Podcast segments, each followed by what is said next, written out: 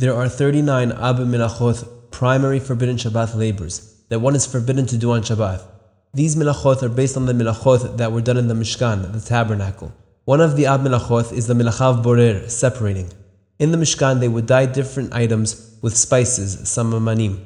They would store away the plants that they would use for the dyeing process until they were needed. When they removed them from storage, pebbles and debris would gather with the samamanim.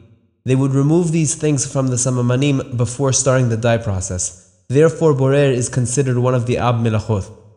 Since the way borer was done in the Mishkan included plants as well as pebbles and the like, the melacha of borer is not limited to things that grow from the ground.